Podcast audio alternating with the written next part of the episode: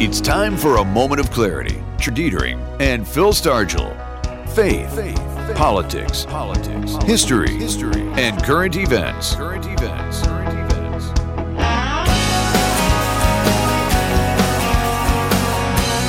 And now, your hosts, Pastor Rick and Phil. And hello, Pastor Rick here. Uh, we're heading into Resurrection Sunday weekend. And uh, so we have something a little different planned for you. First of all, uh, I think as a pastor, and we are Easter Sunday, we're going to start this this uh, show off with a prayer. So if I could just ask all my listeners, just for a second, don't close your eyes and bow your heads if you're driving. Just pray along, but otherwise, bow your heads. Heavenly Father, I just thank you for the ability to speak to so many uh, through Wham Radio and even do so through our living rooms. Lord, I know that um, you're dealing with a bunch of old guys here who have the technology expertise of an ant. But Lord, thanks to Derek, thank you for Derek for being able to pull all this together. I thank you, Lord, for what we are going to be celebrating this weekend. I thank you for your resurrection, the resurrection that proved that you are the great I am, that you had died, forgiven our sins, and resurrected to prove your, your victory over death. So watch over us today in the name of Jesus. Amen. Amen. Amen. Amen. So, so we are heading in, as I said, to Easter weekend or Resurrection, uh, Resurrection Sunday weekend. I prefer the term Resurrection Sunday because I know the etymology of the word Easter, and it has more to do with pagan background than it does with Christianity background. So uh, I know we're kind of stuck with the term Easter, but I kind of like Resurrection Sunday. It speaks more to what uh, what happened that day, and what happened that day profoundly changed the way the world looked at things. The death, burial, in Jesus Christ changed the world uh, from where it was and changed the, the total direction, the path the world was on. There's two events in the Bible that have changed changed the, the, the direction of where humanity was going. And that first one was the the the account in Genesis of our of our creation, the creation account, and that was kind of unique in the sense that it starts out with God created. In the beginning, God created, which was kind of unique to all the pagans because all the pagan gods, in their own right, were created by nature. And in this case, our God created nature, and it, it makes most sense that we have a God outside of nature. So it started changing how mankind looked at God. But so did the death, burial, and resurrection. The death, burial, and resurrection shows us a, a God that's different than all the other pagan gods. A God that was not asking us to give up our children, not to sacrifice our children, not to murder our kids as sacrifices, not to have throwing maidens into the volcano. Rather, that we have a God that loved us so much that he came to this earth as a man, as a servant, and paid for our, the price of our sins on the cross. And again, changing how the world looked at God. But that's not the only thing that uh, changed. Uh, just about everything changed. we have how we look at science changed, how we look at history changed, how we look at uh, how we look at everything, how we look at our children, our family, and everything else. The world has changed dramatically. Uh, but before we get into exactly how much that changed, one thing that I can say that uh, the resurrection may have changed is the influence on sports. If you don't believe me, just watch how many agnostics and atheists go to prayer when they're praying for their team and they're having a hard time. So, uh, and it may have even changed the face of curling. Speaking of curling, what uh, is there any any news in curling there, Derek? No, nothing right now. It's it's pretty bleak right now. No sports taking place at all. So yeah, there's nothing new. You know, I have to I have to say there is a new sport out there, Derek, and you've been missing it. It's the war of the toilet paper. It's a sport. and I tell you, people are going out there and hoarding toilet paper because they're bored. Really, we got to start getting stats on toilet paper hoarding. Well, folks, if you're if you're tired of not having anything sports on TV and you can't watch your game, you can always come here. during our show, Moment of Clarity, and hear a Moment on Sports. So now would be a really good time for a Moment on Sports. Good afternoon and welcome to this Moment on Sports. My name is Derek Stone. This past April 6th, this past Monday, I should say, legendary Detroit Tigers right fielder Al Kaline passed away at the age of 85. He played for the Tigers from 1953 to 1974 and is arguably one of the top 10 greatest players in Detroit Tigers history. And here are here is what he accomplished during the regular season as far as stats go during his illustrious career. He had a 297 batting average, which is tied for 24th in Tigers history. He hit 399 home runs, which is first in Tigers history and 58th in MLB history. That would be Major League Baseball. He drove in 1,582 runs, which is second in Tigers history and 44th in MLB history. He has a 376 on base percentage, which is tied for 22nd in Tigers history. 1,277 walks, which is first in Tigers history and 49th in MLB history. He is part of the illustrious 3,000 hit club. He had 3,007 hits during his career, which ranks second in Tigers history and 31st in MLB history. He belted 498 doubles, which is third in Tigers history and 66th in MLB history. He also hit 75 triples, which ranks sixth in Tigers history. He scored 1,622 runs, which ranks third in Tigers history and 43rd in MLB history. He also accumulated 4,852 total bases, and that's second in Tigers history and 28th in MLB history. And he also had 972 extra base hits, which ranks second in Tigers history, and 45th in MLB history.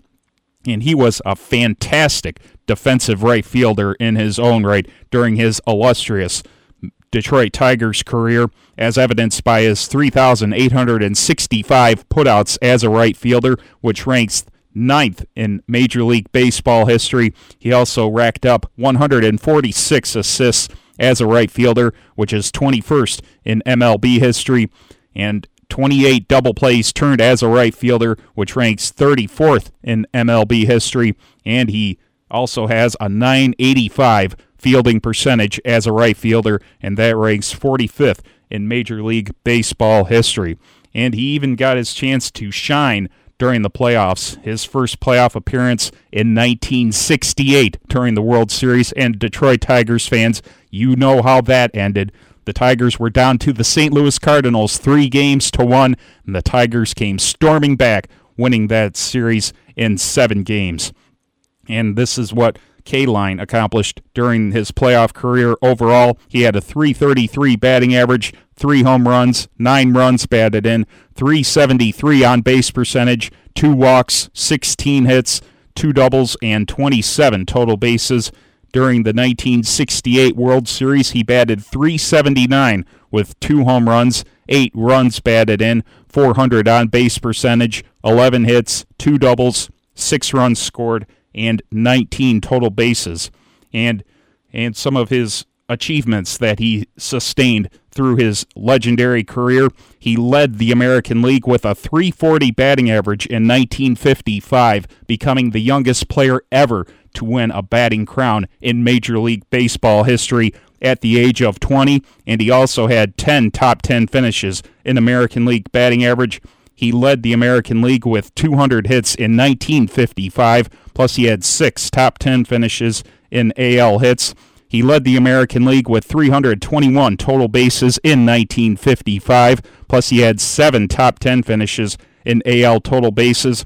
He led the American League with 41 doubles in 1961, plus he had seven top 10 finishes in AL doubles. And because of all of these fantastic accomplishments during his illustrious Baseball Hall of Fame career, he won 10 gold gloves for his fantastic defensive play in right field, and he was also named an 18 time American League All Star. Certainly, he will be missed. Mr. Tiger, Al Kaline forever in the hearts of Detroit Tigers fans. That's my moment on sports. Pastor Rick, take it away. Pastor Rick, are you there? Hello? Anybody there? Yeah, I'm here. Okay. Pastor Rick's having problems, and I was muted while you were talking. I just remembered that. So, yes, until Pastor Rick comes on, uh, one of the things that uh, we wanted to talk about was, and thanks for that moment on sports. That was very well done. My wife really appreciates what you do there. Um, so, we wanted to talk about the influence of Christianity on the culture. And it looks like Rick's back. Is that Rick? Well, I'm here. Can you hear me? Yeah, I can hear you. Okay, good. Sorry about that. Just uh, all of a sudden, uh, my computer just threw me completely off connection. Folks, we're doing the best we can on this show. Uh, we, we are locked into our own little bunkers, each and every one of us, and uh, we're relying on technology, like I was saying earlier, that no one here has a clue how to use, especially me. And I say nobody, assuming that Ed and Phil don't, but apparently they do because they were able to stay on longer than me. Yeah, well, uh, that that can be debated. I've been But since we're product over technology here, and so I've been screwing things up by making too many connections. Well, this just goes to show you.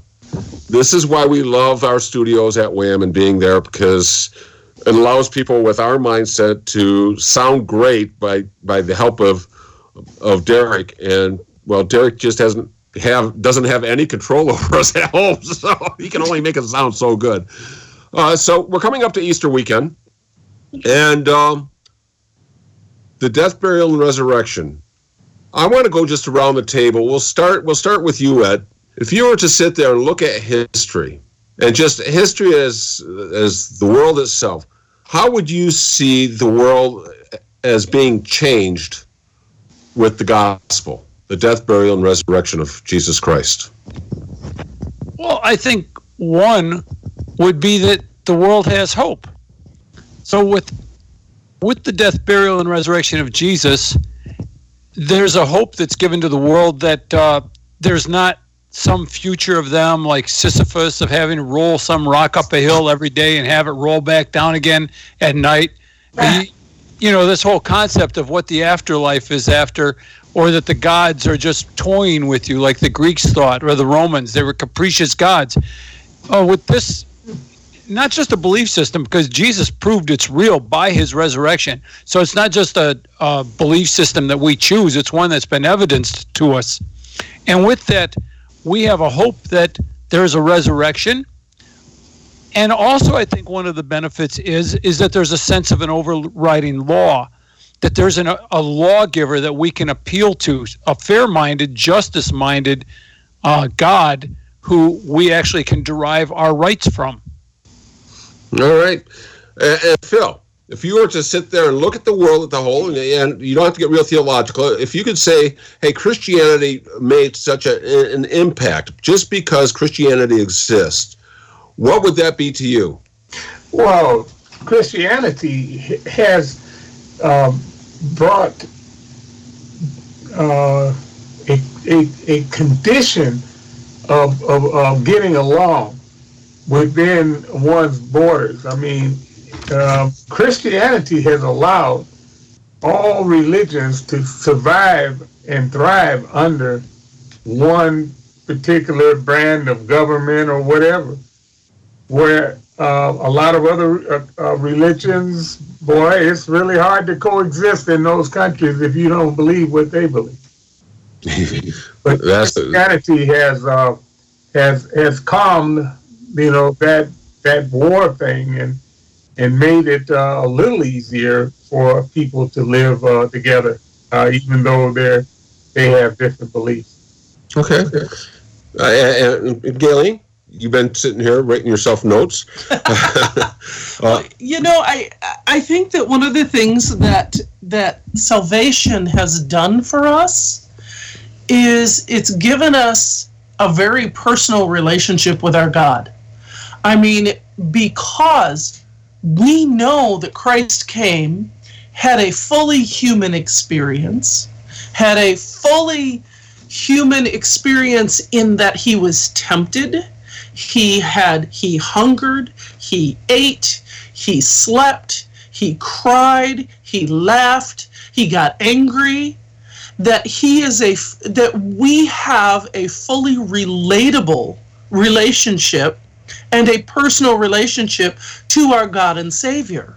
And I think that that uh, no other faith has that. They don't have an approachable God. They don't have a deity that is somebody who has walked and suffered our experience before us and with us. And I and I think it's really profound when you think about this. Why did Christ go through all of this? And when I'm suffering from something, I don't say, "Oh, this is horrible and I'm suffering all of this and God, how can how can you allow me to suffer?" Or I also don't say, "Hey, I better shut up because Jesus went through worse than me." I can say in my own spirit and have a very deep understanding mm-hmm. that my God has endured this and he can walk next to me and put his arm around me and say, I completely understand. And I think that that is what the death, burial, and resurrection means in my life. Okay. Um, and we're going to get into much more on how did that death, burial, and resurrection actually not just change individual lives, but change the direction the world was going on. But before we do that, uh, is Ken still on the line? I'm still here. Our yes, Ken, uh, thank you for waiting. Happy. sorry for the technological issues we've been having. Uh, I would have gotten to you sooner, but I thought I lost you because when I lost the computer program at my end, I lost all the notes that Derek had given me. So I had to ask, "How you doing, Ken?" And happy Resurrection Sunday. Yes, uh, happy Resurrection Sunday, and uh, I do agree. I would prefer we use that instead of Easter. Uh, the reason I'm calling is I think it's so important to uh, realize what did we learn. We learned from the first resurrection day that Jesus is the Lord. You know, we Amen. learned that the Holy Trinity is our God, our Master. And here's my problem. This is why I'm so, uh, so disappointed this Resurrection Day. All of the weak need, that's the only, that's the only word I can think of, the, the description, weak kneed church leaders who've chosen to close their churches at this time. I mean, Rush you know, Limbaugh even mentioned on his show the first time in American history where the Christian churches are closed for Easter. And you uh, Ken, for, Ken, for me, uh, uh, for me, uh, just, I'm, go ahead. Thank you. Uh, just let me add on that. I, am not going to hang up on you. I just want to make this point on that. Uh, there are there are churches that I, I believe are letting their congregation down, especially when their faith is so dependent on uh, on, on, sacraments and facing like the sacrament of of communion. Uh, there are other other denominations that don't necessarily see uh, communion as a sacrament, but as a memorial. But even then, it's important to them. And throughout the history of mankind, even when Europe went through the Black Plague, they didn't sh- they did not shut down the churches. They they just they kept them open. They gave a place for people to go to have to have a place of hope, and they're not. Now I'm a pastor that's uh, I guess I don't know if I fall into your to your uh, description of weak kneed. Uh, we do a special a special service for at a senior center, and uh, we lost our services because we were ordered not to enter the building, and um, and the people that live in the senior center are told that they cannot go out uh, they have stuff delivered to them.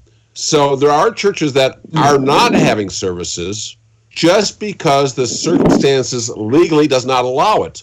I mean, oh, I cannot trespass. It's, it would be against the you law. Mean, you mean the landlord? Yeah.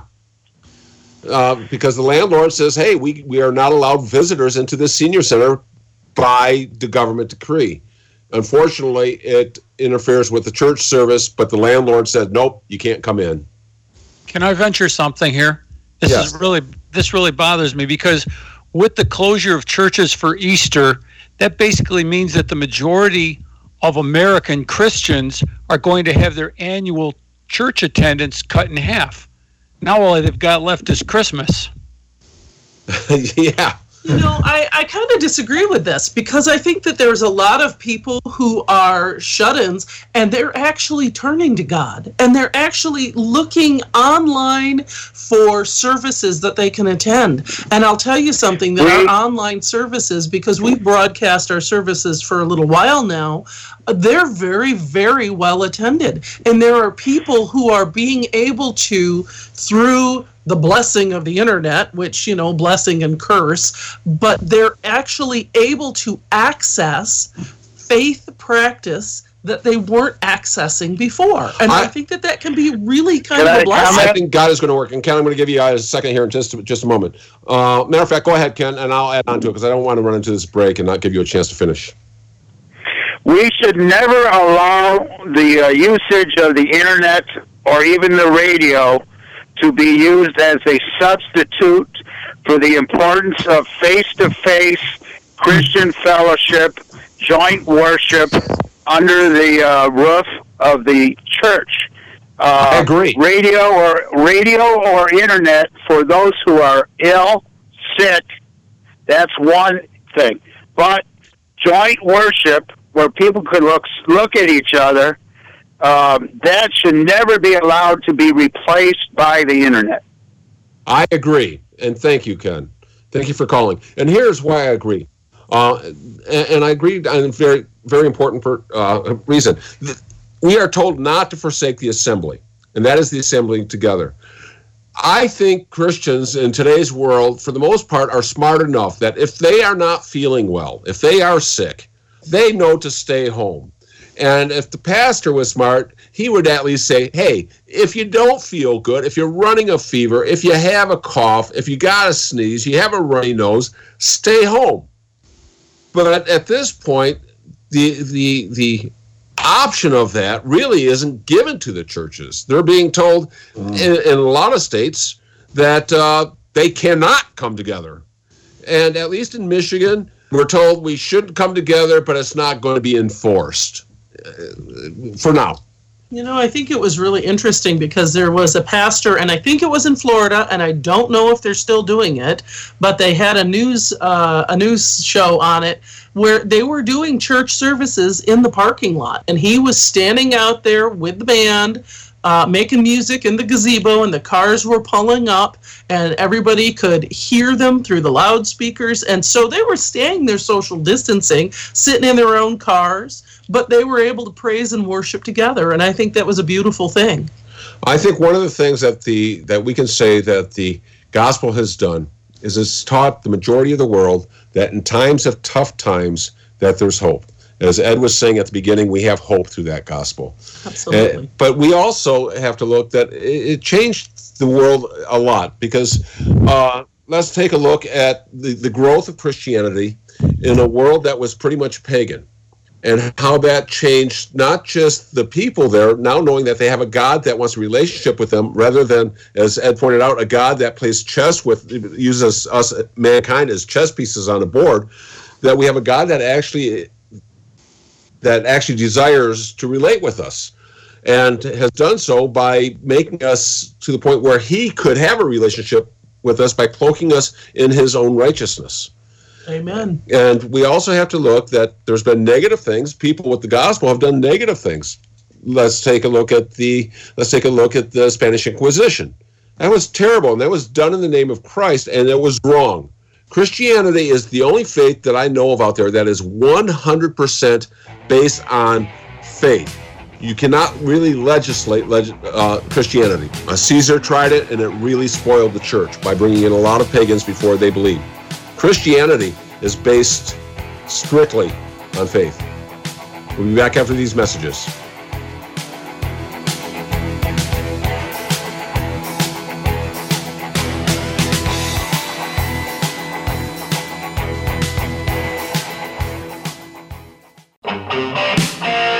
And now, more with Pastor Rick and Phil Stargell on Wham.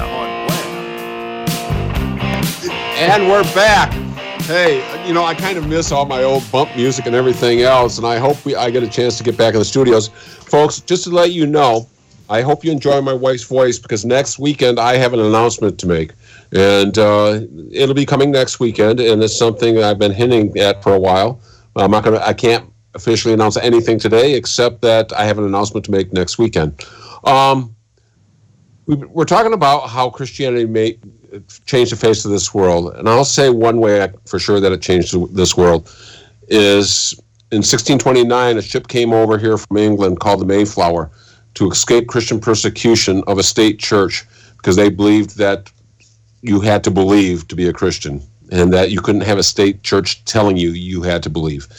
And with that, you had the pilgrims. They believed that their life was around surrounded by God. Even in their own dictate, when they came over here, they said part of their pur- purpose of coming to the new land was to spread the gospel. Eventually, they built a government around the idea of of a tier system, one man at top, then a body of legislators and, and a court system, which is where we get our government today. And eventually, that concept reached into the founding fathers uh, in the writing of their constitution for this country. Without Christianity, we would not have we would not have the constitution we have today in any way, shape, or form. Um, before we get into that, and then I'm going to turn it over to my co-host a lot over here, but we have a call. And this is very important to me because the one thing I loved about Wham ever since I've been here is Wham is not afraid of Scripture, and I learned that from someone who, uh, one of the owners, the founding of Wham Radio, uh, Linda Hughes, and in her show she always had had uh, a time, the High Road, where she read from Scripture, and uh, a friend of mine called up and said he'd like to give a little tribute, and I think it's fitting uh, as we go into Resurrection Sunday. So Gary, you're on the phone. I'm here, yes, sir. All righty, it's yours. Uh, what you got? Well, what I've got here is this is for my uh, Christian patriots who understand the necessity to fight for our republic. And this is also for the lovely Linda, who I miss dearly. And, you know, she had this uh, thing she did on her program called The High Road. And uh, this is dedicated to her. This is Psalms 148. Praise ye the Lord. Praise ye the Lord from the heavens. Praise him from the heights. Praise ye him, all his angels. Praise ye him, all his hosts. Praise he, ye him, sun and moon. Praise him, all ye stars of light. Praise him, ye heavens of heavens, and ye waters that be above the heavens. Let them praise the name of the Lord, for he commanded and they were created. Let them praise the name of the Lord, for he, his name above all is excellent. His glory is above the earth and the heavens. And when you guys say amen. Amen. Amen. Hey, Gary, I, I only got one thing I want to say to you. Praise ye him. I heard that. Amen. Amen. G- Gary, Gary, I'll say it again. I'm talking to you, Gary. Praise ye him. yeah, well, Love happy it, Gary. resurrection to all y'all, and take it easy. All right. Call call me call me again when you're praising him or even before. But I want you to praise him, Gary. I want you to praise him because well, you're the only atheist I know that will call up and read Bible scripture to all of us Christians. Um, yeah, Ed, what do you want to say about that? I know you want to say something.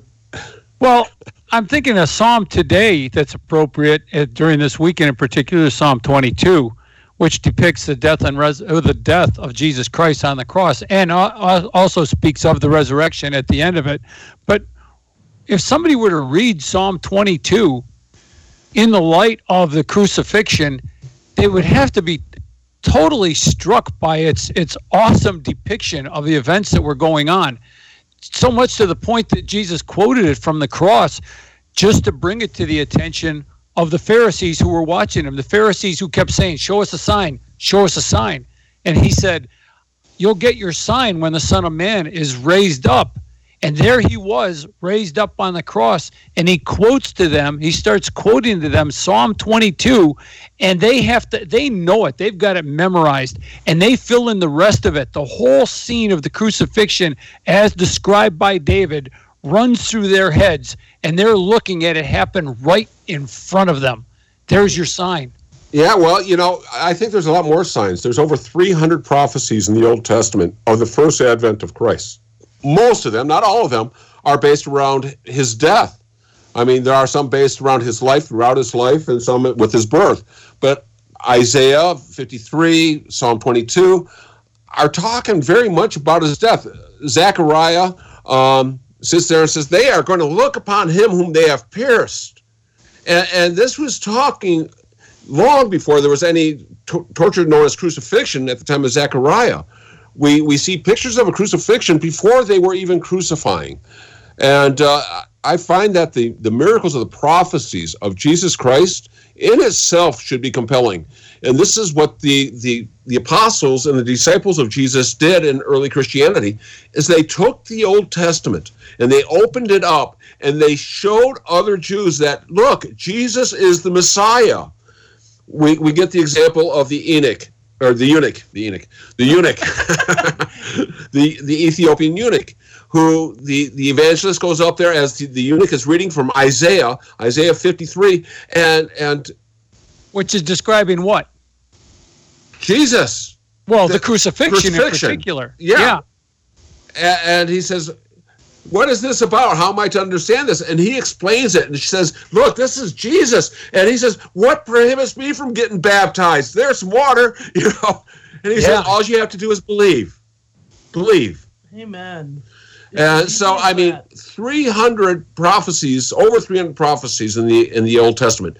The odds of that happening, mathematicians have done the math on the odds of one man fulfilling all 300 all 333, I think it is, prophecies. And it came out you would have better luck hitting, getting hit by lightning twice a day for a year than fulfilling all the prophecies. you know? It was, it was the fulfillment of prophecy by Jesus of the Messiah that led me, despite all my skepticism, despite well, this is the wackiest thing in the world, a son of God coming down and being a man in in the Roman Empire right. when they didn't have televisions or the internet. And you know, why would he do this? And I had to throw that all out the window and just accept it was done. Now it's my turn to figure out why. Yep. It sure is. So we see we see Christianity because he did this. He he he's given each and every mankind the opportunity to have a relationship with the Father, God the Father, and he does this by dying on the cross. First of all, to pay the the blood penalty of our sins, but then the purpose of the resurrection Paul says, without the resurrection, we as Christians are the most pity of all men. We need we need the resurrection because we have nothing without it, folks. Nothing. We look and, like uh, fools. Yeah. Right. And so we need the resurrection. But why is the resurrection so so so much needed in our faith? Because it shows that he has the power over death.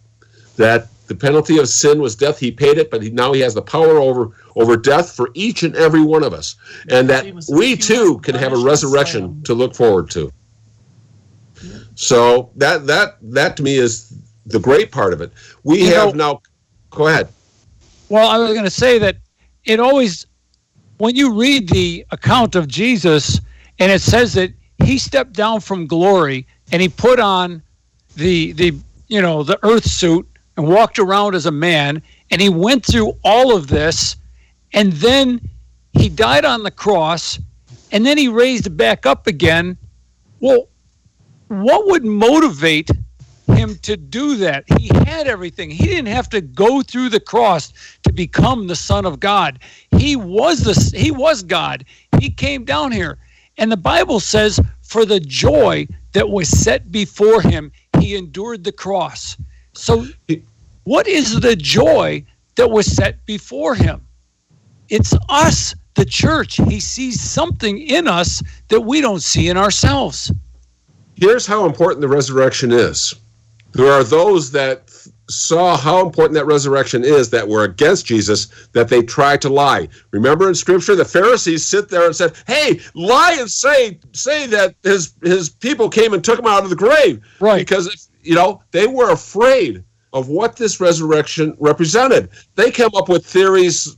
The world has been coming up with theories. The apostles came and stole the body. I'm sorry, the apostles are not going to go in front of a, a, a group of Roman soldiers, roll away a stone, break a, a Roman seal, roll away the stone, and steal the body and and and lose their life. These are men that ran and hid and denied Jesus when they arrested him. They're certainly not going to go try to steal his body. That's one rumor. Then you got the swoon, the swooning rumor that uh, Jesus wasn't actually in the wasn't actually dead.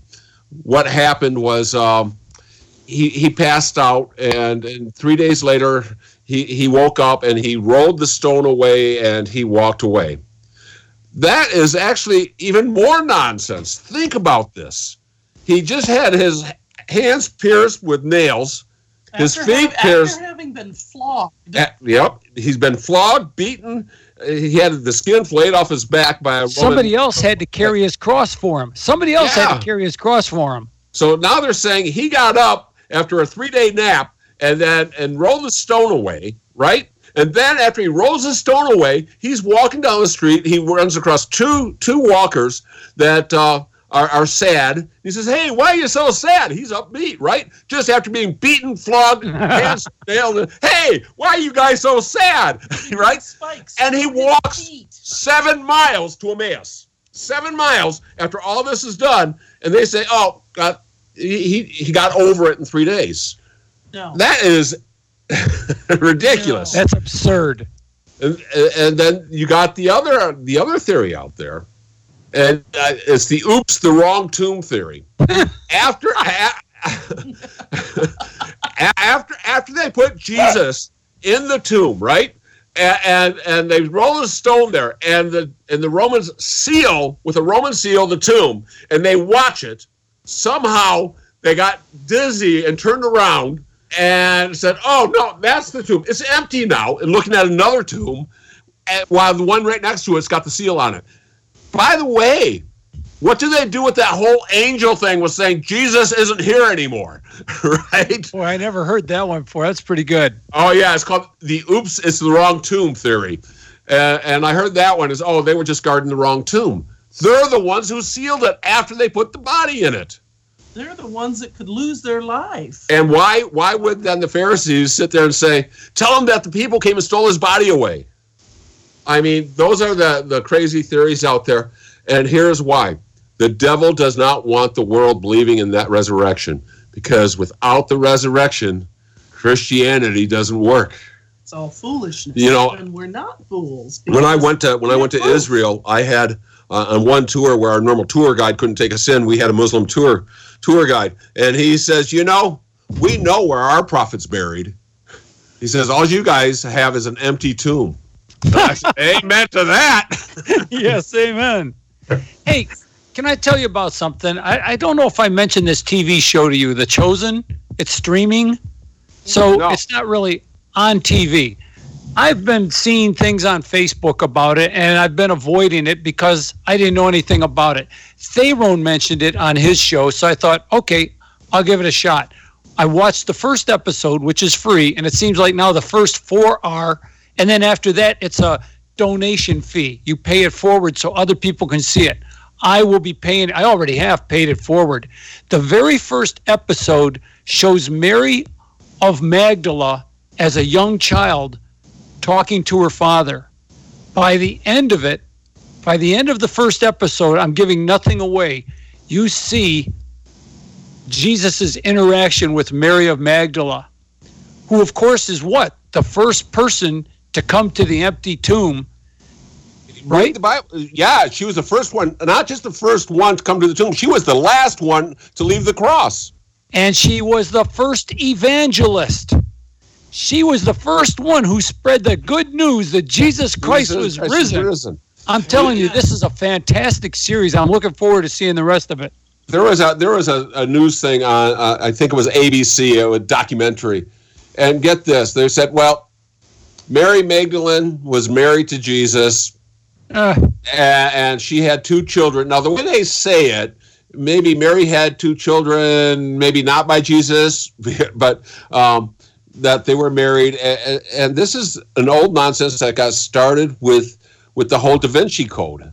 And Yeah. uh, and and by the way, I wish people would read the opening part of the Da Vinci Code because it says that it's it's, it's a fiction. All right. It's an entertainment. Quit being Well, he did base it Don't on- be an idiot. Yeah, you're right, Gaylene. But he did base it on some um, gospels that we don't. Uh, I forget what the word for them is now. We don't include them in our gospel. Some phony gospels. They're the Gnostic Gospels, and even Yeah. the Gnostic go- Gospels, and I've read them, do not directly say that Mary and Jesus were married, and and, Or had that that that is that's the sad part about it. I've read the the Gospel of Judas. I've read the Gospel of Thomas. I've read the Gospel uh, of, of that was the one, Gospel I've- of Thomas. Yeah, and it might insinuate, but it doesn't actually state it. And you really have to take it. These are the same people, though, that go because of the statement in John, where John does not call himself by name. He calls himself the the the, the apostle that Jesus loved, the one that Jesus loved.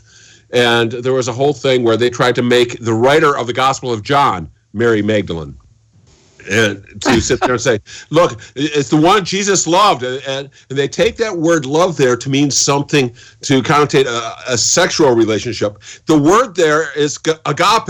It is not eros. Eros, Yeah. Right. Um, it- it's, it's agape, and it's not a sexual love that he's talking about. It's the one that God had, a, Jesus had a special love.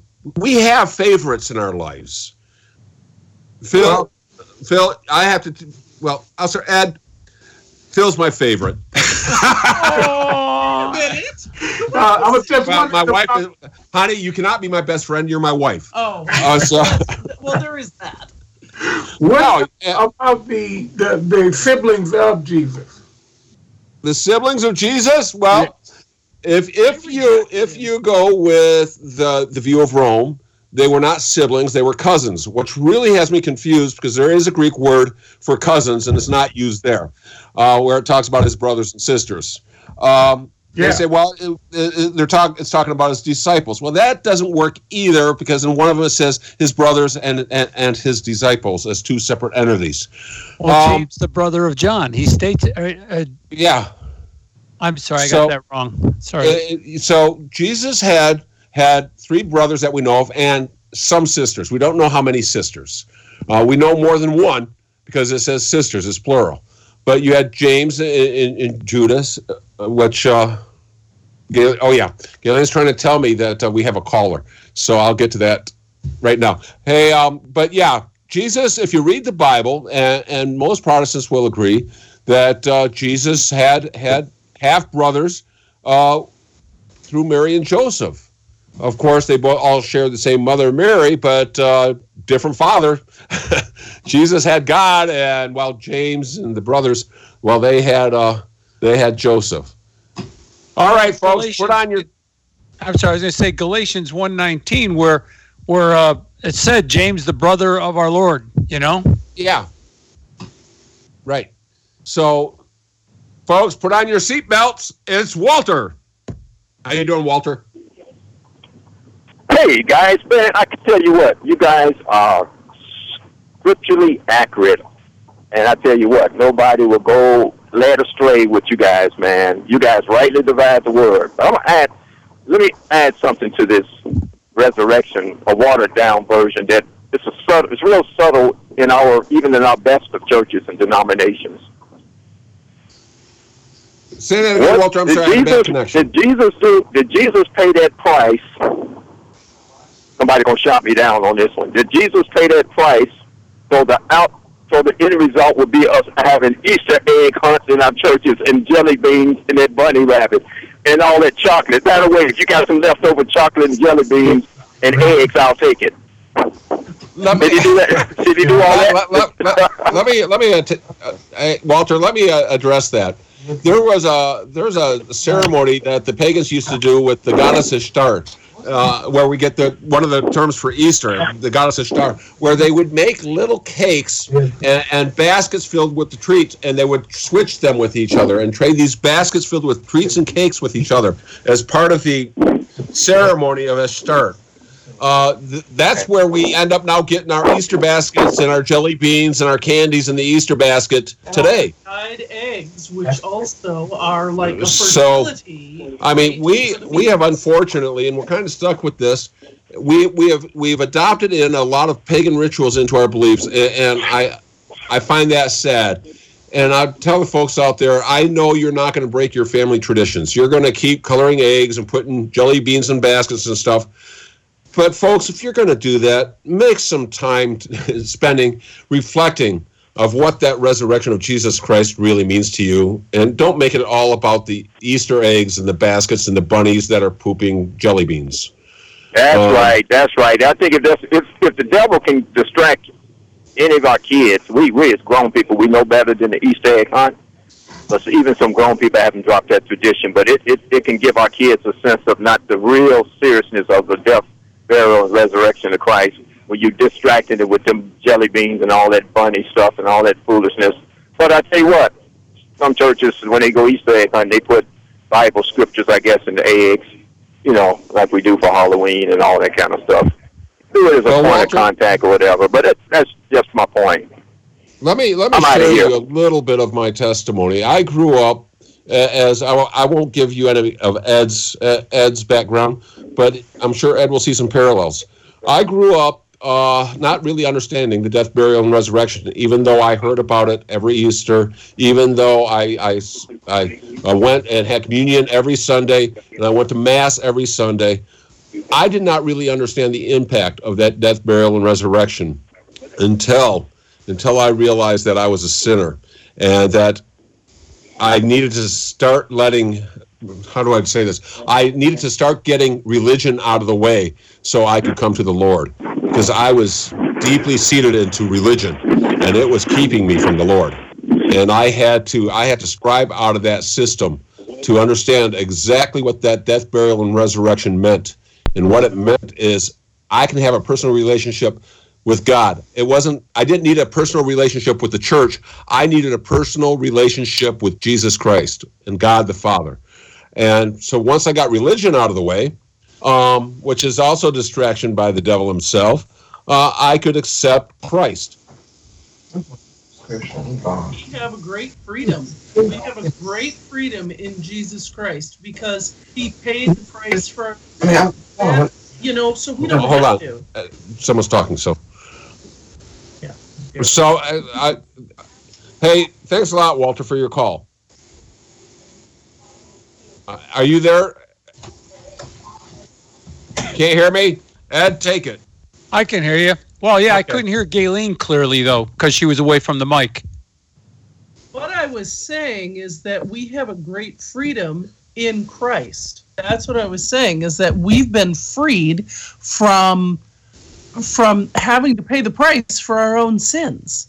We're free. We have somebody who's already paid the price for us. Praise God because Jesus saw that we were incapable of being pure and holy, and he did it for us.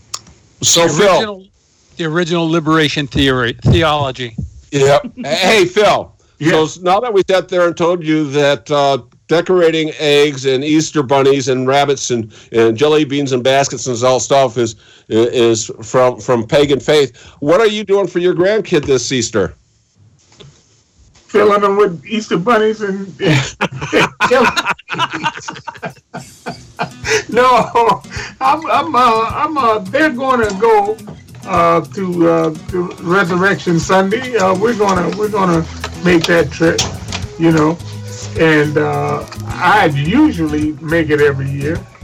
So that, and uh, we, all right, folks, we got to wrap it up. Yeah. I have to cut you off. Hey, folks, I love you all. We'll see you next weekend. I have an announcement for you.